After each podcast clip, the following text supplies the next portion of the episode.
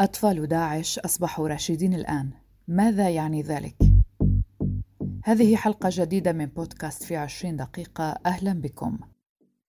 في شهر يوليو تموز الفائت عملنا على تقرير قال إن مخيم الهول في سوريا يعد مدرسة إرهابية خطيرة وجاء ذلك من مصدر ألماني. فقد تحدثت الحكومة الألمانية وقتها عن الوضع العام في المخيم استنادا إلى تقارير صحفية ومعلومات خاصة. وأعلنت الخارجية الألمانية في رد على طلب إحاطة من الكتلة البرلمانية لحزب اليسار إن إيديولوجيا تنظيم داعش الإرهابي وتطبيقها يجرى تمريرها هناك خاصة من قبل المناصرات الأجنبيات للتنظيم في مجموعات تعليمية منظمة للقصر. وجاء في الرد الذي اطلعت عليه وكالة الأنباء الألمانية حينها أن مستوى التطرف بين الأطفال والمراهقين مرتفع وأن أعمال العنف الفعلي واللفظي تزداد من هذه المجموعة. أضافت الوزارة أن المستوى القيادي لداعش ينظر على ما يبدو إلى الأطفال والمراهقين في مخيمات اللاجئين والسجون على أنهم الجيل القادم للتنظيم وأشارت إلى أن هجمات أنصار داعش أصبحت أكثر عنفا وهي تؤدي إلى عمليات قتل أكثر مما كانت عليه في 2019 ولفتت الوزارة إلى أنه بحسب بيانات قوات سوريا الديمقراطية يوجد أكثر من عشرة آلاف عضو سابق لتنظيم داعش في سجون يديرها أكراد في شمال وشرق سوريا. وتقدر الحكومة الألمانية عدد المواطنين الألمان البالغين المعتقلين على خلفية انتمائهم لداعش أو منظمات إرهابية أخرى بثمانين مواطنا ثلاثين رجلا وخمسين امرأة. وقبل أيام عادت التحذيرات لكن هذه المرة من قبل مسؤول كردي كبير في منطقة روج آفا شمال شرق سوريا.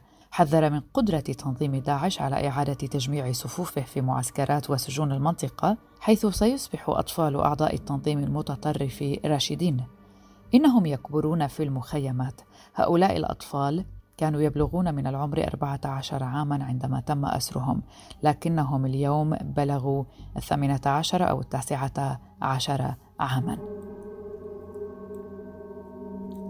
وهذا ما يعني أنهم أصبحوا جيلا يمكن أن يساعد داعش على أن يصبح أقوى وهو ما قد يخلق تهديدا كبيرا مرة أخرى.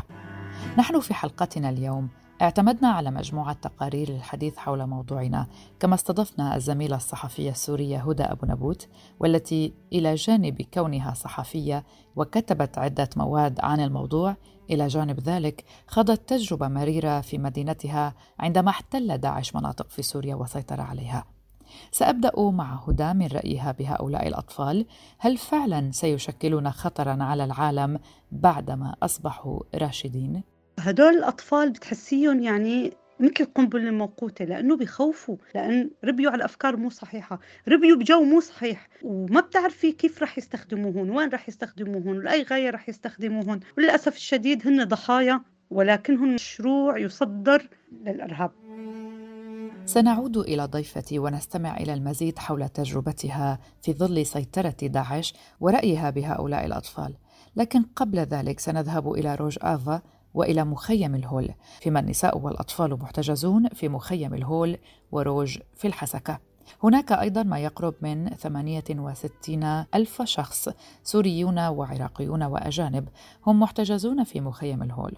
معظمهم من زوجات وأطفال مقاتلي داعش انتموا جميعهم إلى تنظيم داعش الإرهابي. هفال جابر من الإدارة المدنية ومسؤول العلاقات سيخبرنا عن آخر الإحصائيات التي أعدت لتبيان أعداد القاطنين في المخيم. والتي أكدت وجود زيادة مستمرة في أرقام قاطنيه بسبب وجود الكثير من العائلات العراقية والسورية وحصول حالات زواج وإنجاب المزيد من الأطفال.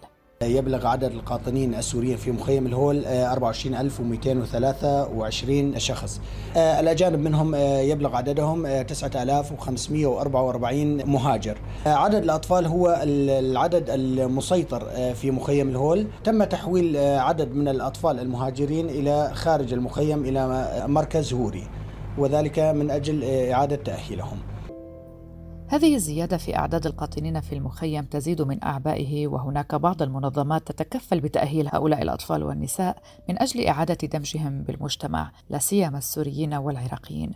لكن ووفق ما أخبرنا به هافال جابر من الإدارة المدنية للمخيم فإن الأجانب يعدون القطاع الأكثر خطرا ضمن القاتلين في المخيم إذ تلجأ النسوة هناك إلى تعنيف بعضهن البعض فضلا عن محاولات الفرار المستمرة من قبلهن إلى جانب تشجيع أطفالهن على استخدام العنف وتعبئتهم للانتقام من المجتمع. وهذا ما وصفه هافال بأنه الأمر الأكثر سوءا والذي يجعل من مخيم الهول قنبلة بشرية موقوتة ينتظر العالم انفجارها في أي لحظة. هنا أيضا سنستمع إلى صديقتي الصحفية هدى أبو نبوت.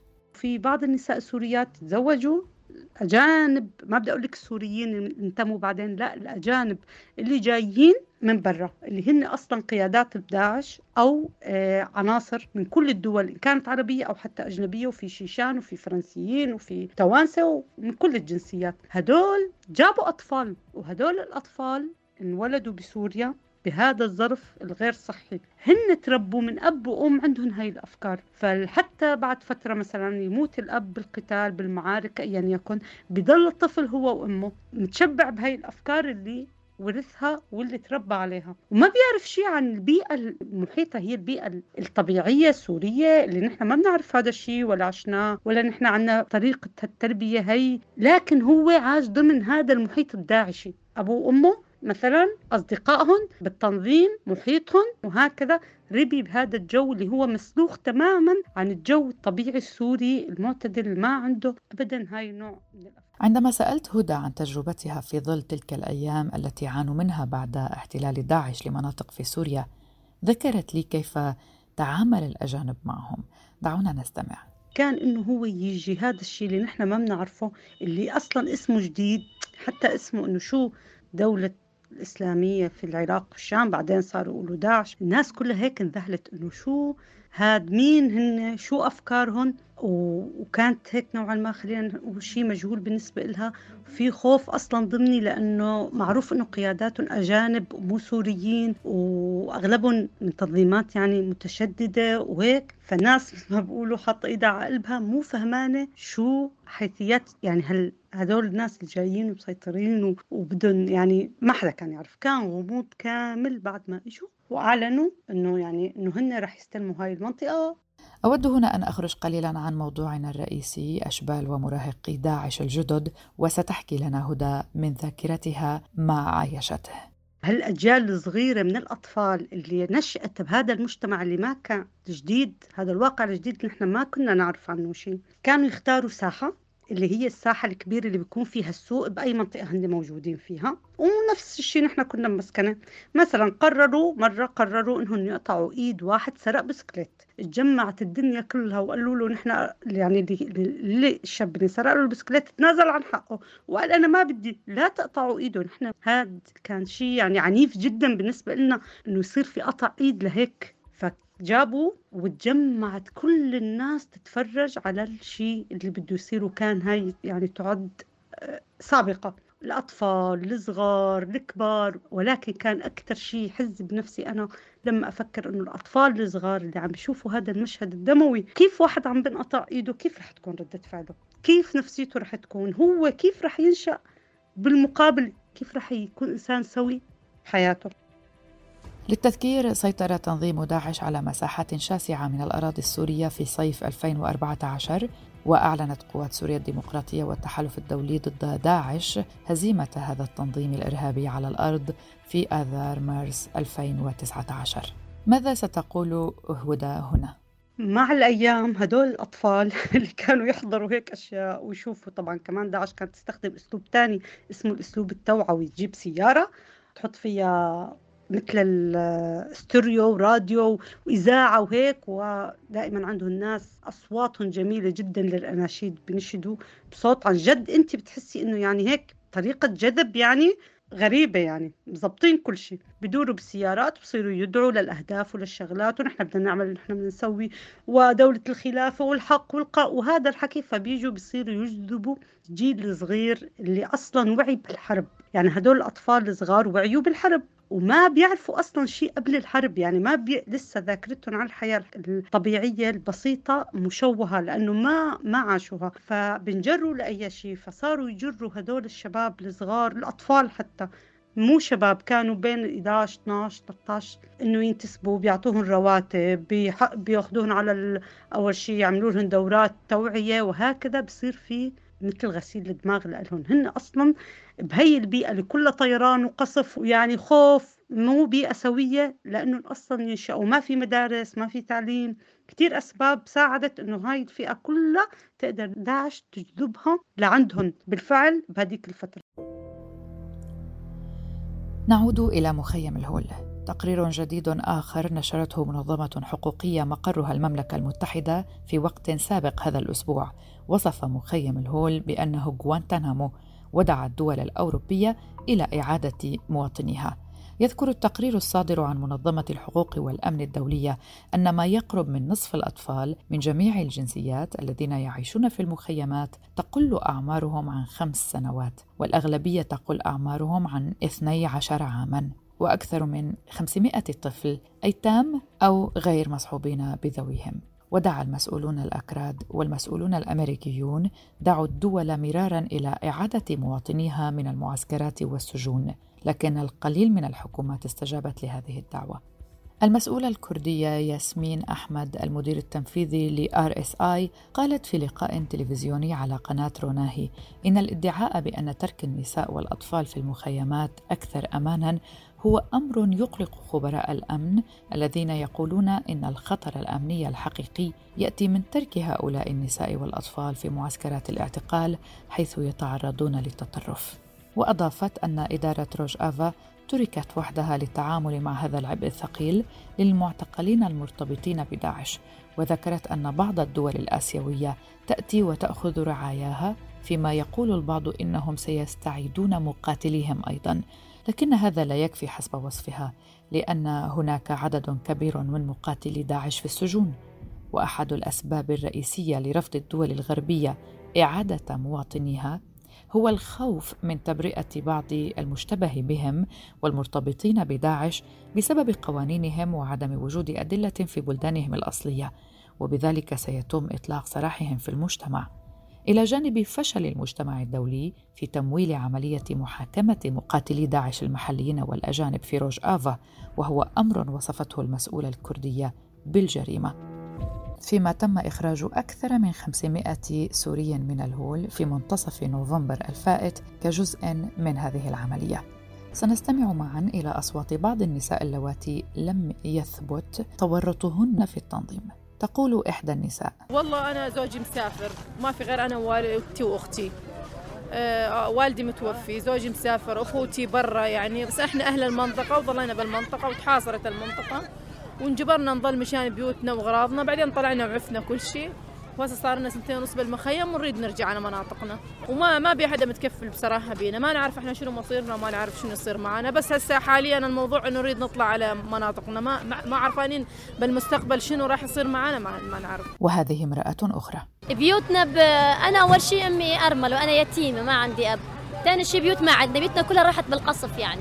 فنرجع مثلا نسكن واحد عند قرايبه أو بأي مكان لما يدبر حاله. العائلات المغادرة رفضت أن يتم ربطها بداعش. لكن هذا الرفض كان يقابله تشكيك من الجهات الأمنية إذ أن ما يميز هذه الدفعة عن غيرها بأن هذه العائلات كانت ضمن الدفعات الأخيرة التي خرجت من بلدة الباغوز آخر معاقل تنظيم داعش ما دفع الجهات الأمنية وإدارة المخيم إلى عدم السماح بخروجهم في أوقات سابقة كون الشبهات دارت حول ارتباطهم فكريا بالتنظيم الإرهابي.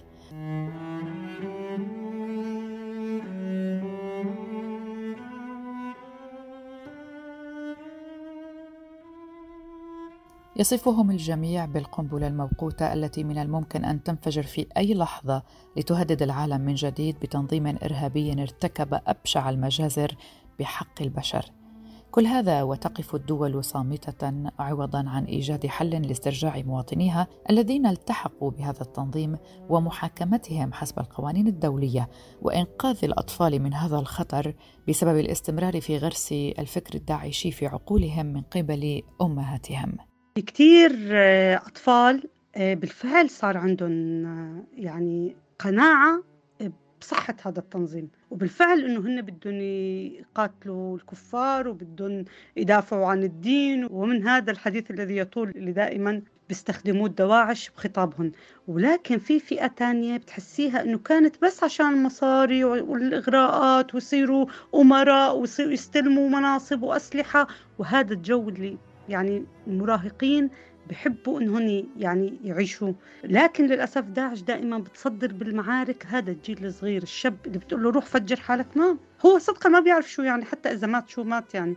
ومين رح يخلف وراه؟ وشو رح يصير بأهله؟ شو رح تبعات كل هاي الأشياء ما بيعرفوها. فكانوا دائما يجندوا كل هاي الأطفال الصغار للعمليات الاستشهادية يحطوهم بالصفوف الأولى بالمعارك إنه هدول دائما الجنود اللي بسهولة ممكن يعني يصدروهم بمعاركهم وهن يضلوا الصف الأول والثاني والثالث محمي وما حدا بيقرب عليه.